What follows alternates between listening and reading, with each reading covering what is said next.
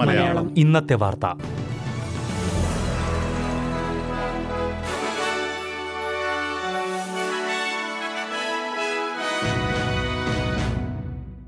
നമസ്കാരം. S B S Malayalam ഇന്നത്തെ വാർത്തയിലേക്ക് സ്വാഗതം. ഇന്ന് രണ്ടായിരത്തി ഇരുപത്തി മൂന്ന് ഓഗസ്റ്റ് ആറ് ഞായറാഴ്ച. വാർത്ത വായിക്കുന്നത് ഡെലിസ് പോൾ.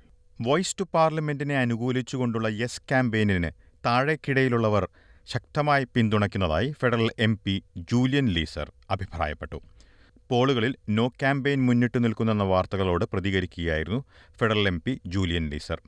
Yes ക്യാമ്പയിനിന് നാൽപ്പത്തിനാല് ശതമാനവും നോ ക്യാമ്പയിനിന് അൻപത്തിയാറ് ശതമാനവും പിന്തുണ ലഭിച്ചതായാണ് ന്യൂസ്കോപ്പ് സംഘടിപ്പിച്ച റെഡ് ബ്രിഡ്ജ് പോൾ അടുത്തിടെ റിപ്പോർട്ട് ചെയ്തത്. പ്രതിപക്ഷത്തിന്റെ ഇൻഡിജനസ് അഫയേഴ്സ് വക്താവായിരുന്ന ജൂലിയൻ ലീസർ വോയ്സ് ടു പാർലമെന്റിനെ അനുകൂലിക്കുന്ന വ്യക്തിയായതിനെ തുടർന്ന് സ്ഥാനത്ത് നിന്ന് രാജിവെക്കുകയായിരുന്നു.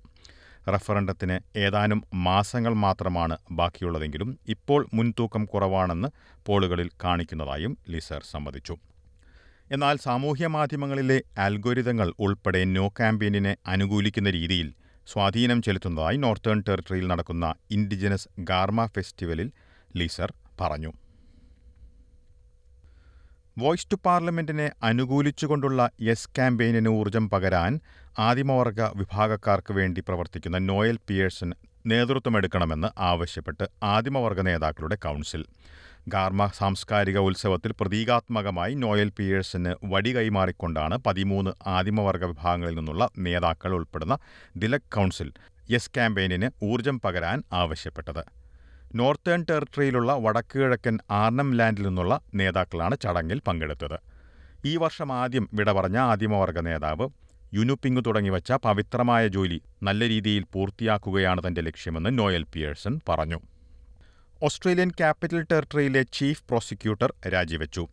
ബ്രൂസ് ലെർമൻ ബലാത്സംഗ വിചാരണ സംബന്ധിച്ചുള്ള അന്വേഷണത്തിലെ കണ്ടെത്തലുകൾക്ക് പിന്നാലെയാണ് director of public prosecutions Shane Drumgold രാജിവെച്ചത്. മുൻ ലിബറൽ പാർട്ടി ജീവനക്കാരി ബ്രിട്ടനി ഹിഗിൻസ് ബ്രൂസ് ലെമൻ തന്നെ പാർലമെന്റ് മന്ദിരത്തിൽ വെച്ച് ബലാത്സംഗം ചെയ്തതായി ആരോപിച്ചിരുന്നു. ലെമൻ ഈ ആരോപണങ്ങൾ നിഷേധിച്ചിരുന്നു.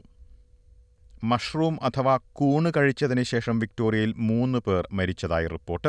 വിഷമുള്ള കൂണ് കഴിച്ചിരിക്കാം എന്ന് സംശയിക്കുന്നതായി പോലീസ് വ്യക്തമാക്കി.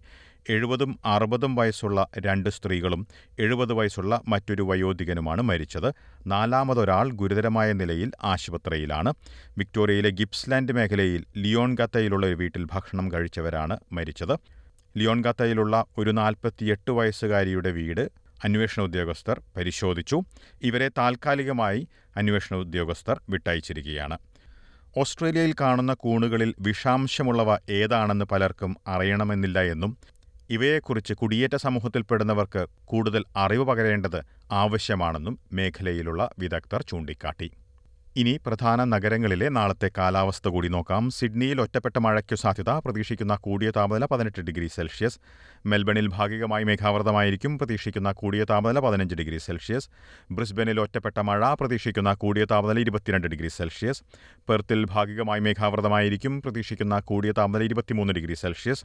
അഡലേഡിൽ ഭാഗികമായി മേഘാവൃതം. പ്രതീക്ഷിക്കുന്ന കൂടിയ താപനില പതിനാറ് ഡിഗ്രി സെൽഷ്യസ്.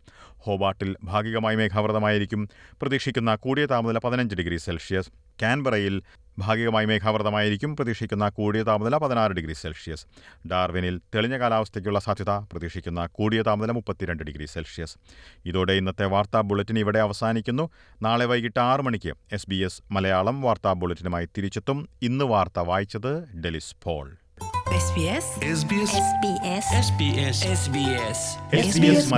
ഇന്നത്തെ വാർത്ത.